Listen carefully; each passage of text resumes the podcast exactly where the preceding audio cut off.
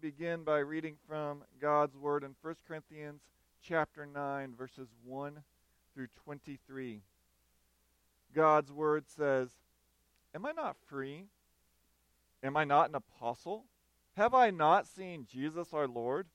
Are you not my workmanship in the Lord? If to others I am not an apostle, at least I am to you, for you are the seal of my apostleship in the Lord. This is my defense to those who would examine me. Do we not have the right to eat and drink? Do we not have the right to take along a believing wife, as do the other apostles and the brothers of the Lord and Cephas? Or is it only Barnabas and I who have no right to refrain from working for a living? Who serves as a soldier at his own expense? Who plants a vineyard without eating its fruit? Or who tends a flock without getting some of its milk? Do I say these things on human authority? Does not the law say the same? For it is written in the law of Moses, You shall not muzzle an ox when it treads out the grain. Is it for oxen that God is concerned? Does he not speak entirely for our sake? It was written for our sake because the plowman should plow in hope and the thresher thresh in hope of sharing in the crop. If we have sown spiritual things among you, is it too much if we reap material things from you? If others share this rightful claim on you, do we not even more? Nevertheless, we have not made use of this right, but we endure anything rather than put an obstacle in the way of the gospel of Christ. Do you not know that those who are employed in the temple service get their food from the temple, and those who serve at the altar share in the sacrificial offerings. In the same way, the Lord commanded that those who proclaim the gospel should get their living by the gospel. But I have not made use of any of these rights, nor am I writing these things to secure any such provision. For I would rather die than have anyone deprive me of the ground for boasting. For I preach, for if I preach the gospel, that gives me no ground of boasting, for, necess- for necessity is laid upon me. Woe to me if I do not preach the gospel. For if I do this of my own will, I have a reward. But if not of my own will, I am still entrusted with a stewardship. What then is my reward? That in my preaching I may present the gospel free of charge, so as to not make full use of my right in the gospel. For though I am free from all, I have made myself a servant to all, that I might win more of them. To the Jews, I became as a Jew in order to win Jews. To those under the law, I became as one under the law, though not being myself under the law, that I might win those under the law. To those outside the law, I became as one outside the law, not being outside of the law of God, but under the law of Christ, that I might win those outside the law. To the weak, I became weak, that I might win the weak. I have become all things to all people, that by all means I might save some. I do all for the sake of the gospel that I may share with them in its blessings. Let's pray. Lord, would you use your word even now to speak to us, to exhort us, encourage us, and ultimately see you that we might be your representatives, your ambassadors faithfully here. It's in your Son's name we pray. Amen. As Americans, we are passionate about freedoms and rights. We are entailed with life, liberty, and the pursuit of happiness. In our founding documents, we have the Bill of Rights. You know, we're stirred when we hear Patrick Henry's statement, give me liberty or give me death. In our Declaration of Independence are these well known words. We hold these truths to be self evident that all men are created equal that they are endowed with, by their Creator with certain unalienable rights. And we feel right that they said that. Rights. We love them. This isn't merely just an American idea to love freedom. This is one of the reasons Jesus came. When Jesus began his ministry, he went to the synagogue in Nazareth and he read from Isaiah's scroll. In Isaiah 61, which he read for, it says, The Spirit of the Lord is upon me because he's anointed me to proclaim good news to the poor. He has sent me to proclaim liberty to the captives and recovery of sight to the blind, to set at liberty those who are oppressed. So, twice in Jesus telling why he came, he said, I came to give liberty, I came to give you freedom. Paul even summarize Christ's calling in Galatians 5:13. He says, "For you were called for freedom." Then he goes on, "Only do not use your freedom for an opportunity for the flesh, but through love serve one another." You know, Christ has freed us. He freed us from the power of sin's enslavement. He has freed us from the penalty of sin and the punishment we deserved. And one day, when we are reunited with the Lord, we'll be freed from the presence of sin. And yet, sadly, as Christians, sometimes we use our freedoms in such a way that harm other Christians.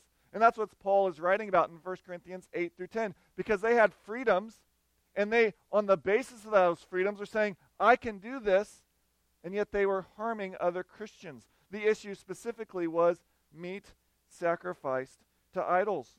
And we began to look at this last week, and we said, really, as you understand this, you have to understand there's three levels of Christian truths.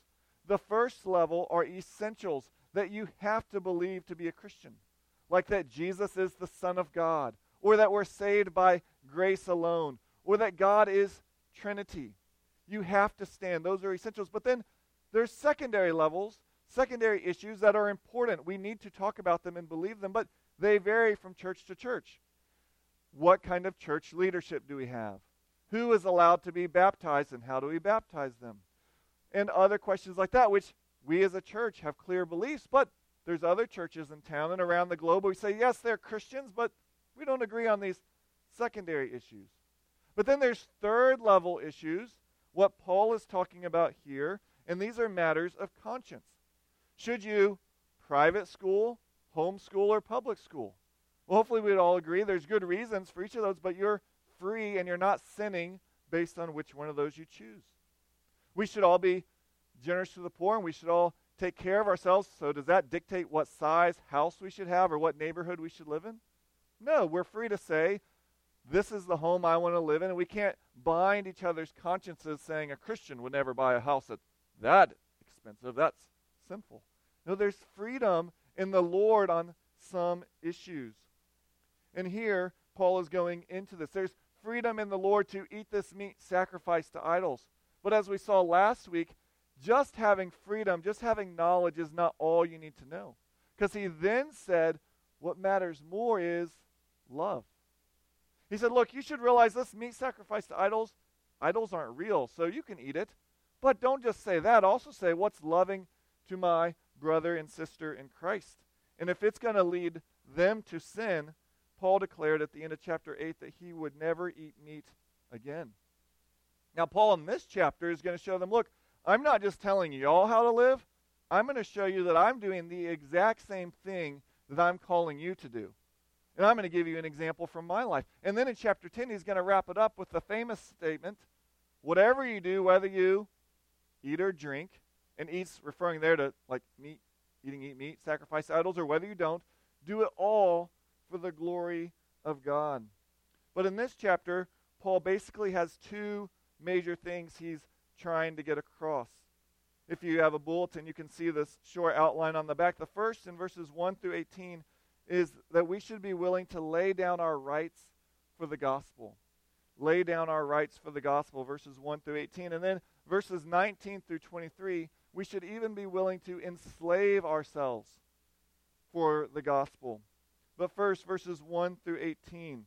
Paul is showing that just as he called them to give up their rights, he gave up his rights. Well, how?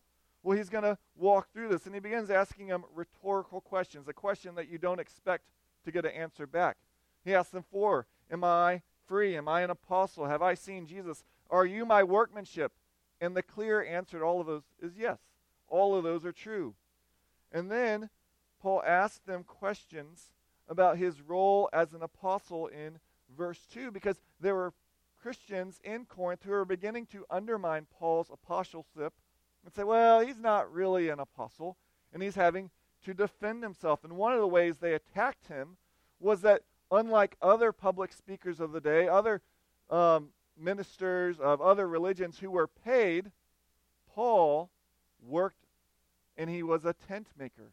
And in their eyes, this was demeaning. Paul was not someone worthy of respect because he worked with his hands.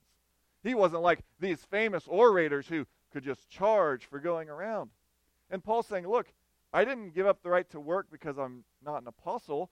Look, weren't you saved through me? Are you not my workmanship? And he's going to go through all these reasons why he gave him gave up this right. You know, by my count, he asked them 17 questions in 14 verses about whether he has this right. An avalanche of questions. And he begins in verses 4 through 7 saying, Look, don't I have the right to eat and drink? When Jesus sent out the 72 men on the mission in Luke chapter 10, he told them, Whatever house you enter, there you shall eat and drink. And Paul's basically saying, Shouldn't I have that same right? Along with food, verse 5, shouldn't he be allowed to get married like other apostles? Even Jesus' own brothers got married. Even Peter's married. Shouldn't I have this right? Verse 6, he says, Doesn't he have the right not to work outside of being an apostle? And then he points to kind of some secular things. Does a soldier work as a soldier and then have to go work at night to make money? Or does he get paid for being a soldier? Or does a gardener have to do extra? No, he gets rewards from gardening. Or the farmer, they get all get their rewards. So shouldn't he get monetary rewards for working as a gospel worker? And then he says, not only am I going to talk about these kind of earthly arguments, but let me turn to Scripture. He quotes Deuteronomy 25, verse 4, and verse 9 of 1 Corinthians 9. He says, Do not muzzle the ox while it's threshing. Now, I don't think many of us are threshers anymore. Probably aren't buying wheat and grinding it ourselves. Some people still do. But threshing is when they would pull the wheat or whatever grain, and then you would need to get the husk off the seed so you could have the seed from which you could make a flour. And the ox would drive a some type of tool over it back and forth. I'm not a thresher other, I would know that word. And then you could have the seed to grind. And Paul's saying, look, as the ox is doing all this work, as it's grinding it up, isn't it fair as he bends over his head and licks them up to not whip him and go, no, you can't do that. That's for us. Nope. He's doing all the work. Let him bend his head every once in a while and lick a little and keep going. That's, that's just fair to the ox. But then he says, well, look, think about this. If God gives rules for animals, because God cares about animals, doesn't he care more about the beings he made in his own image? Doesn't he care even more about those for whom he sent his son to die? And the implication is, of course, yes. So, thus, they should be rewarded.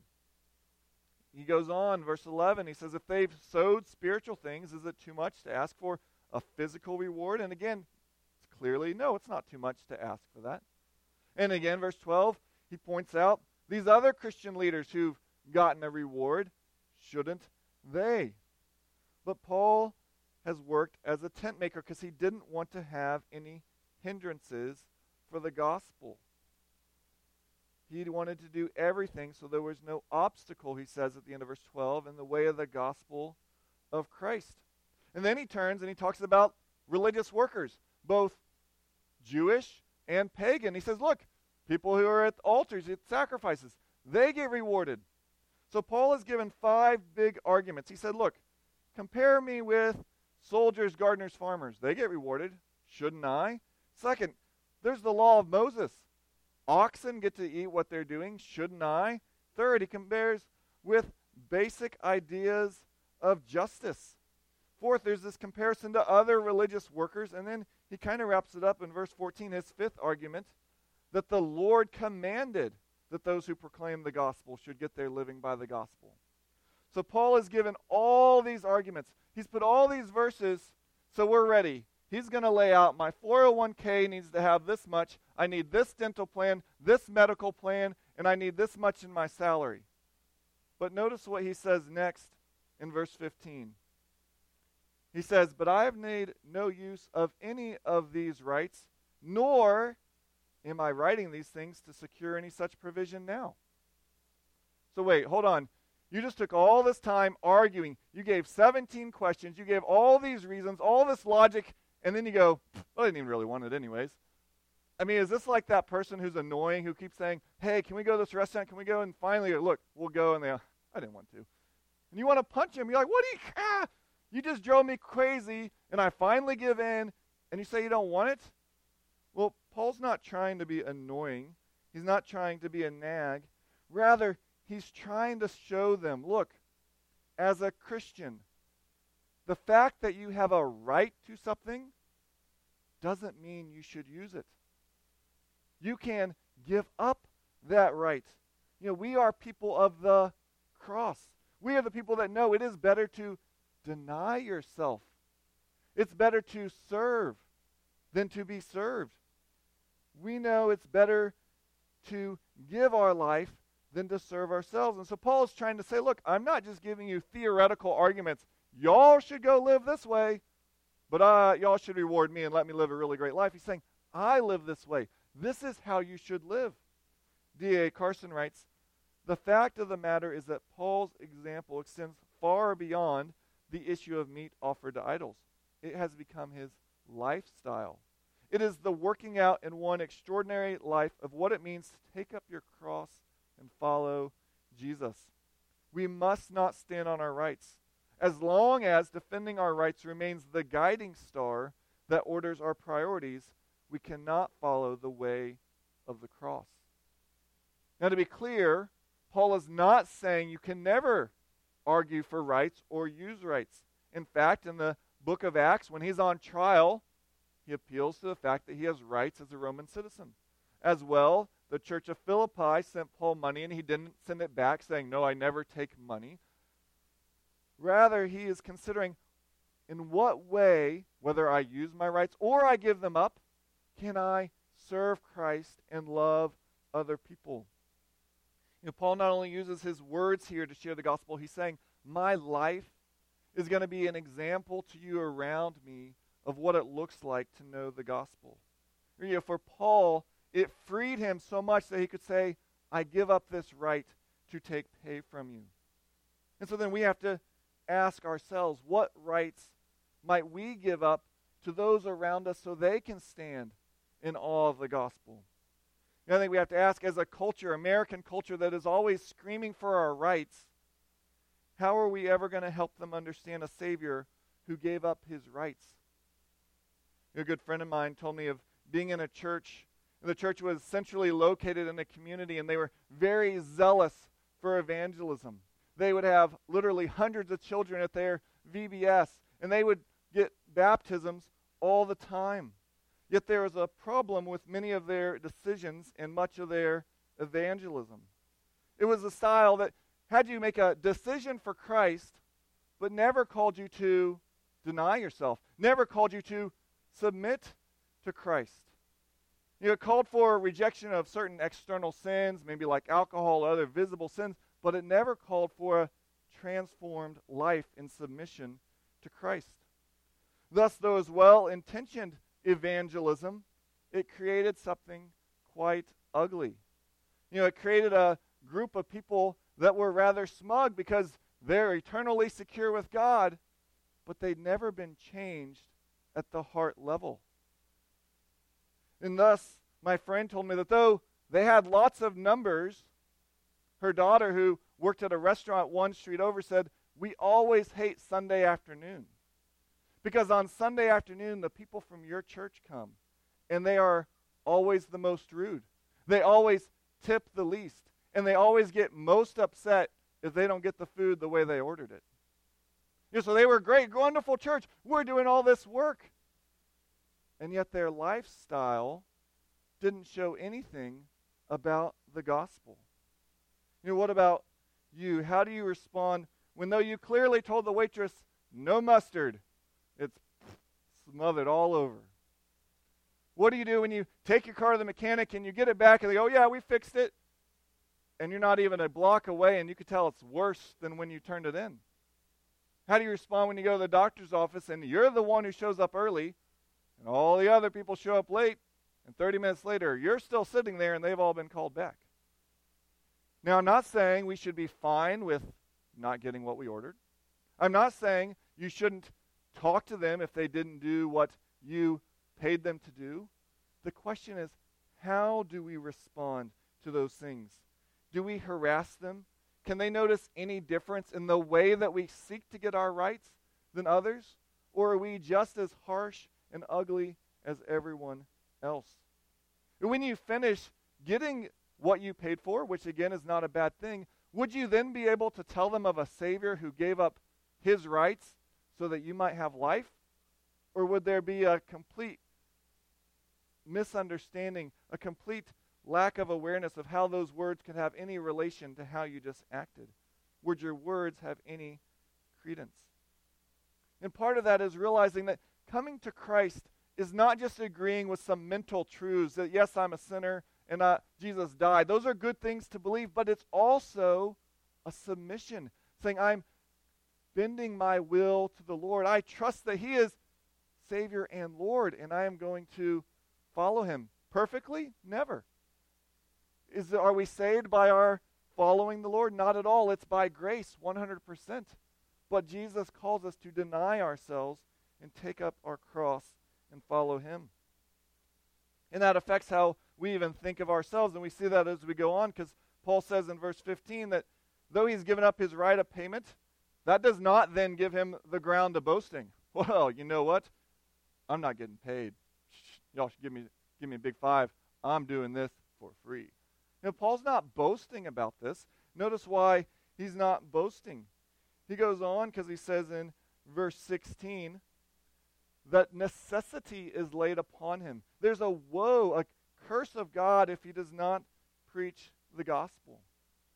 I don't know all of you in your employment, but imagine your boss says, Hey, as I walked in, there's a lot of trash outside. I want you to go outside right now and go pick it up.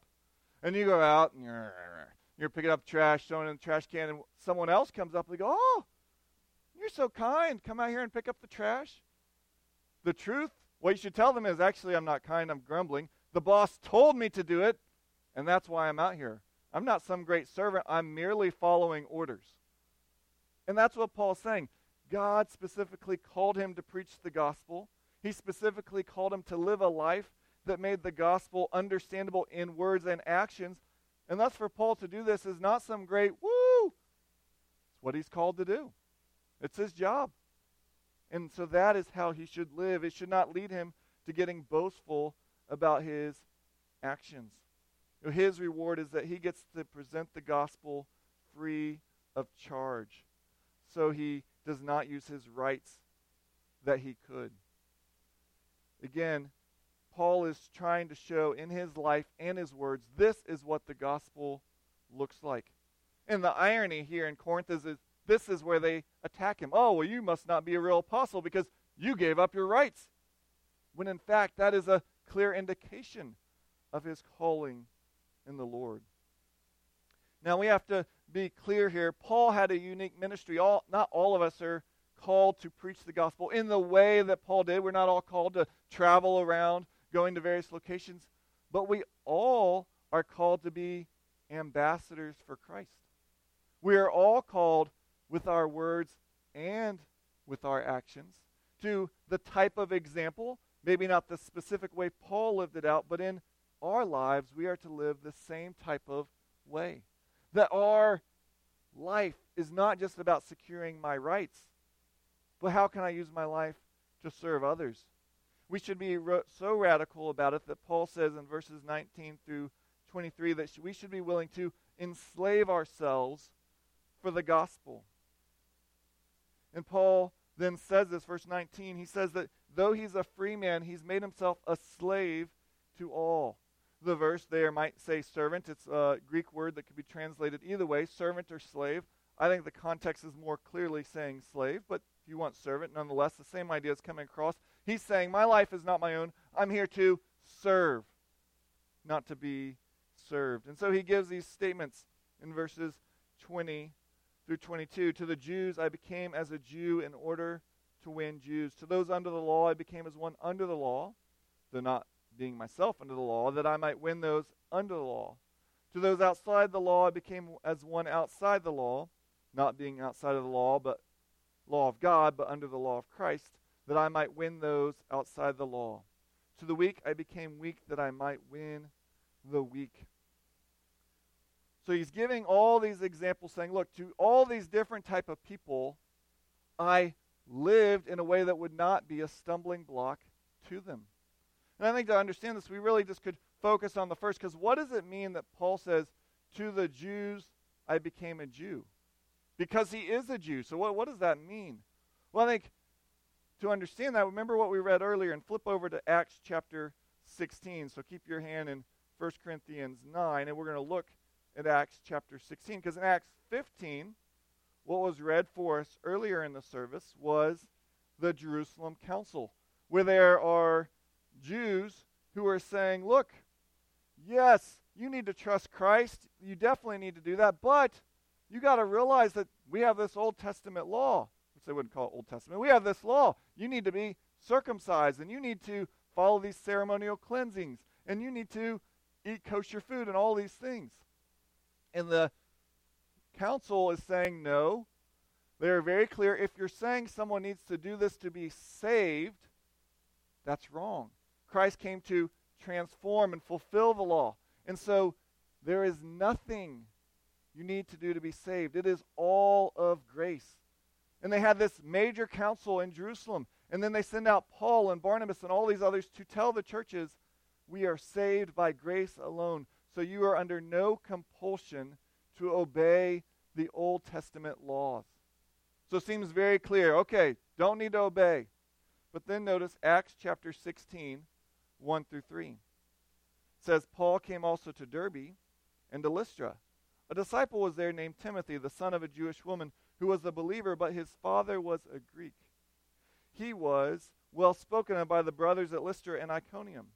Paul wanted Timothy to accompany him, and he took him and circumcised him because of the Jews who were in those places, for they all knew that his father was a Greek.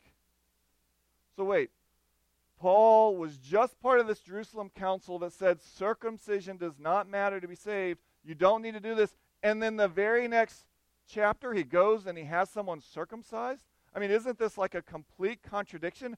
Complete being hypocritical? Well, no, it isn't at all. Rather, it's an application of what Paul is teaching in 1 Corinthians chapter 9. Notice he didn't have Timothy be circumcised in order for him to be saved. He had Timothy circumcised in order that he could be a witness in the synagogue. Timothy had a Jewish mother and a Greek father. And since he had mixed parents, for him to be able to enter the synagogue, he had to be circumcised. Now, if they had demanded, Timothy will not be part of our church if he's not circumcised, I believe Paul would have set up and said, Not at all. We just had a whole council on this. He does not need to be circumcised to be saved and be part of a church yet. Since this was merely be do- being done as a cultural thing so he could have acceptance and people would listen to him, Paul acquiesces. Says, let's do this. It's not a big deal. John MacArthur writes on this saying, Paul's circumcision of Timothy had nothing to do with salvation. He did it for expediency's sake, to avoid placing an unnecessary stumbling block in the way of Jewish evangelism. Timothy's circumcision granted him full access to the synagogues he would visit with Paul and Silas. He goes on, from Paul's action, an important principle becomes evident. Christians must be sensitive to the unique characteristics of the culture in which they work. As Paul did in circumcising Timothy, they should avoid giving any unnecessary offense. But like Paul, in refusing to circumcise people for their salvation, they must not compromise any of the timeless truths of Scripture.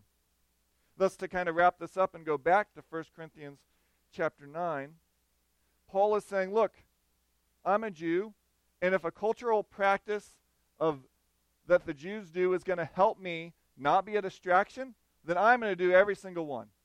But that the moment they say to do this Jewish cultural practice has to be done, or you cannot be a follower of Christ, we will not let you be part of our church. He will at that moment stop and say, I will stand here and with any other Christian to say, that is wrong. That is heresy. And he has that same mentality. We could apply the same things to those under the law, he will do that. To those without the law, he'll do that. To those who are weak, and that ties back to chapter 8. Those who are weak and think you can't eat meat sacrificed to idols, well, then I'm not going to do that. It's just a cultural practice. I will let it go.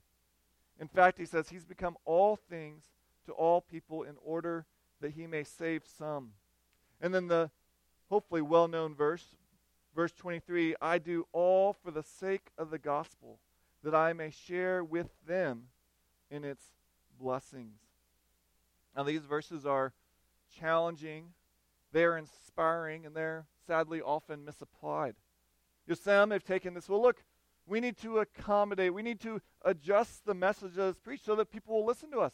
And you know, when we talk to our Muslim friends, they kind of find it really offensive that Jesus was God's son. So we don't really need to mention that. And, you know, God, Allah, whatever we call him, it's no big deal. Let's all just worship God. Well, no, Paul is unwilling to accommodate first level issues, issues that are essential to the content of the gospel. And we know that because in chapter 1 he said the gospel is a stumbling block to the Jews and the Greeks. If he was going to accommodate everyone, he would have said the gospel is a stumbling block, so whatever culture you're in, adjust it a little bit so it's no longer a stumbling block. But the content of the gospel cannot be changed. Others have taken these verses as a license to engage in immoral practices. So, to be clear, Paul's not saying to the alcoholics, I become an alcoholic. To the adulterers, I'm going to become an adulterer. Hey, I can witness with more people the more I'm with. Let's share the gospel. That's not what Paul is saying at all. He explicitly says he's still under the law of Christ.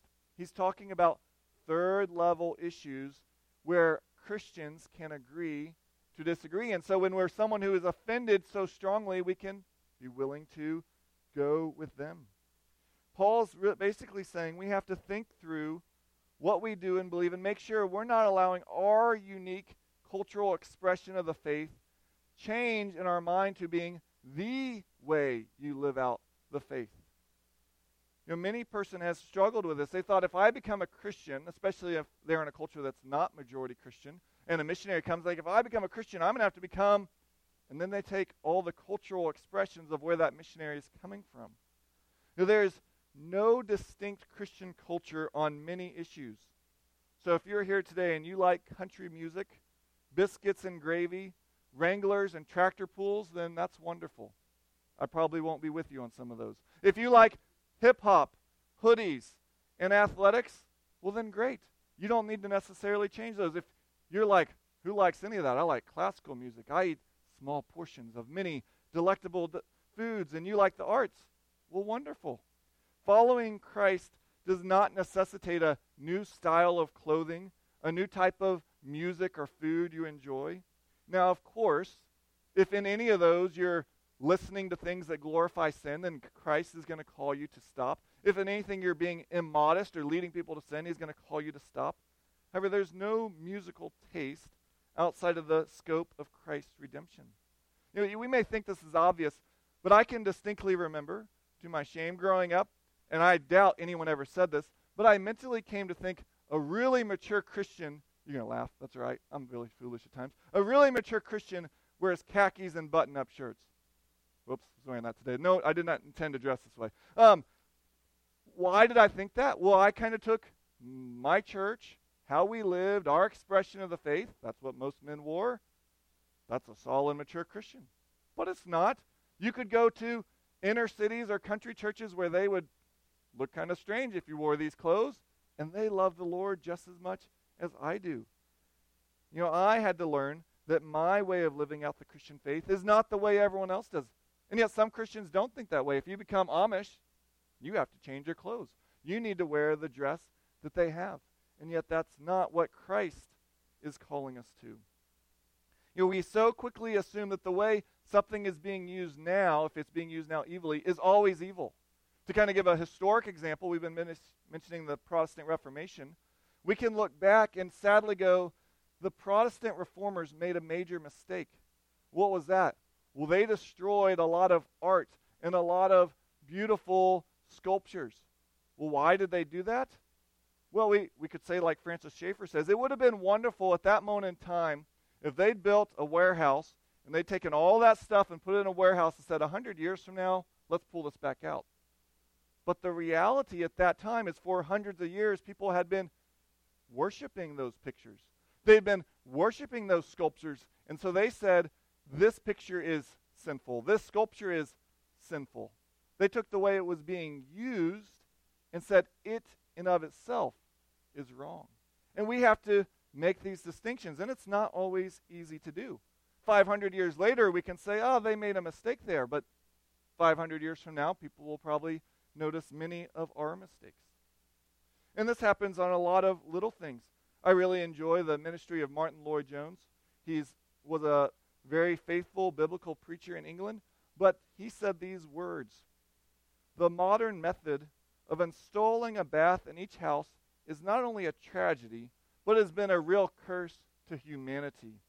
If I had to spend a lifetime with a companion who had one bath a day or who had one who had one bath a year, I should unhesitatingly choose the latter. Because a man's soul is more important than his skin. When I enter a house and find they have a wireless apparatus, i.e., a radio, I know at once something is wrong. Your sets may do wonders, and they may enable you to hear the voice of America. But believe me, they will never tr- transmit the voice, the only voice that is l- worth listening to. Now, we all kind of laugh. I mean, that's silly. I mean, I doubt anyone in here would marry someone if they only took one bath a year. In fact, I would bet that some people would even try and make a biblical argument that they don't care about their body. Their body is the image of the Lord. And that's, they would almost say it's sinful. I think some people would take it that far. But we've just gone the other extreme. Now, Lloyd-Jones was getting at a real issue.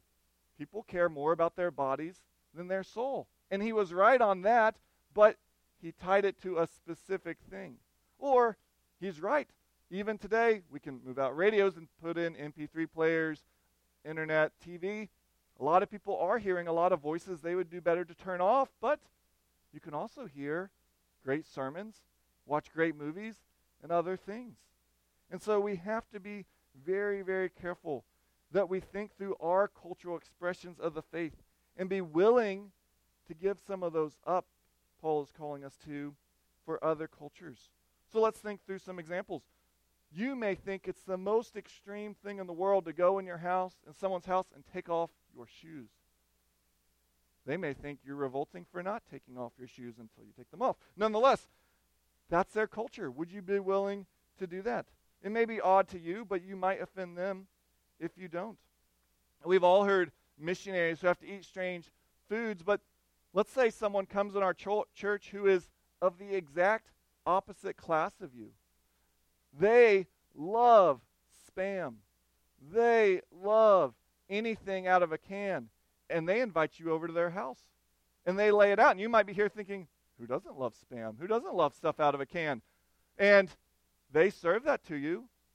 Are you going to wrinkle your nose? Are you going to go, I'm not hungry? On the flip side, let's say you get invited to the person who pours you a nice glass of wine, and they give you a serving, and you're like, uh, is that it? Like, come on, bring the food. Like, why are we giving such small servings? And why'd they spend so much time making this? Are you going to look down on them and go, oh, these, they're not really Christians. Look how much they spend on food even in our church, we need to be willing to not judge one another on little things like the food we eat. As Americans, we have so many freedoms.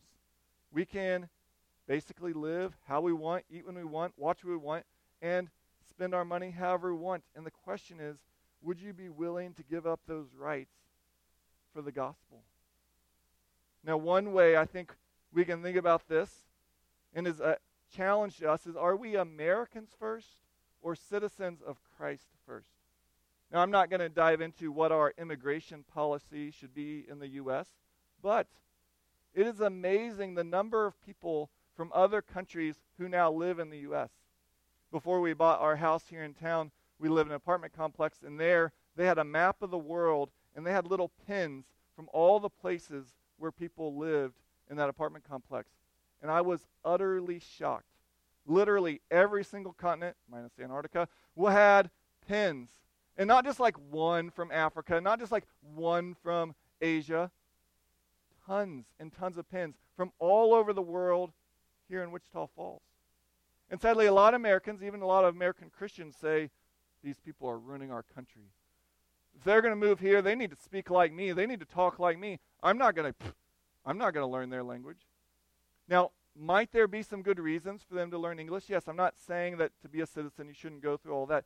But what I'm wanting us to think about is what would Christ call us to think of these people? For years, we've been trying to get into some of these countries to share the gospel, and now they've moved and they live in our city. Could we, for the gospel, say, yeah, if we were to vote, we might vote for policies that aren't letting them in, but they are here, and I'm called to be a witness, so I'm going to learn what type of food they like, and I'm going to learn their language, and I'm going to reach out to them so they can know Christ. Because I am a citizen of God's kingdom before I'm a citizen of the United States. Yes, we should care about our country. I'm not denying that at all, and I'm not saying what type of immigration policies we should have. But what is our ultimate allegiance? What is our guiding star, as was used earlier, for what matters and what we will do? Part of the problem of this, though, and to wrap this up, is we have a zero sum mindset. There is this, so if I give up my rights, that means you're taking mine. And if I take, if I exert my rights, I'm taking from you. We have this mindset that I have to look out for me and no one else because no one else is going to look out for me. I have to look out for number one and always be exerting my rights. And then we often project that on God. Know, there's other mythologies that think this way. You may be familiar with the story of Zeus and Prometheus from Greek mythology. There, Prometheus went against his heritage. He went against the Titans and helped Zeus and the other Olympiads get control, except then Prometheus started to help the humans. He tricked Zeus into letting them have the meat from the sacrificed idols, sacrifices to the idols, and then Zeus was mad, so he took away the fire from the humans, and then Prometheus got that to the humans as well. So Zeus then chained Prometheus to a cliff, had an eagle come every day and eat out his liver, and then had the liver regrow overnight. A great curse. And the gods then respond to this and they say, All things are a burden, save to rule over the gods, for none is free but Zeus. And so people think of God this way. They think, look, to serve God, you either basically give up all your dignity and you just bow. I got to obey. He's the strongest. He's Zeus. Or I'm rebelling. I'm not going to serve a God like that. I'm Prometheus. You can chain me up. You can do what you want, but I will never serve you. And yet, that's not the gospel. That's not who God is. God didn't say, Y'all rejected against me, so you're getting punished forever. God said, Y'all rejected me, so I'm going to send my son. We're going to give up our rights as God, and we're going to come and serve you. And we're going to take the punishment that you deserve. And then we're going to give the life of my son for you that you might have freedom, that you might have life. And then he says, Won't you go and live that way for others? Won't you be a picture of me to this world so that they might have true life? They may have true freedom, not just for whatever lifespan on earth, but for all eternity. Let's pray. Oh Lord, it's not just being Americans, but being born as sinners. We want to serve us. We want our rights. Oh Lord, may we be people of your kingdom. May we be people who desire, long for others to know you, and we'd be willing to do these very hard things of giving up our rights. And yet, Lord, we know it's not in our own strength. It's as we look to your Son and see what he did for us that we'll be motivated to live like you. In your Son's name we pray. Amen.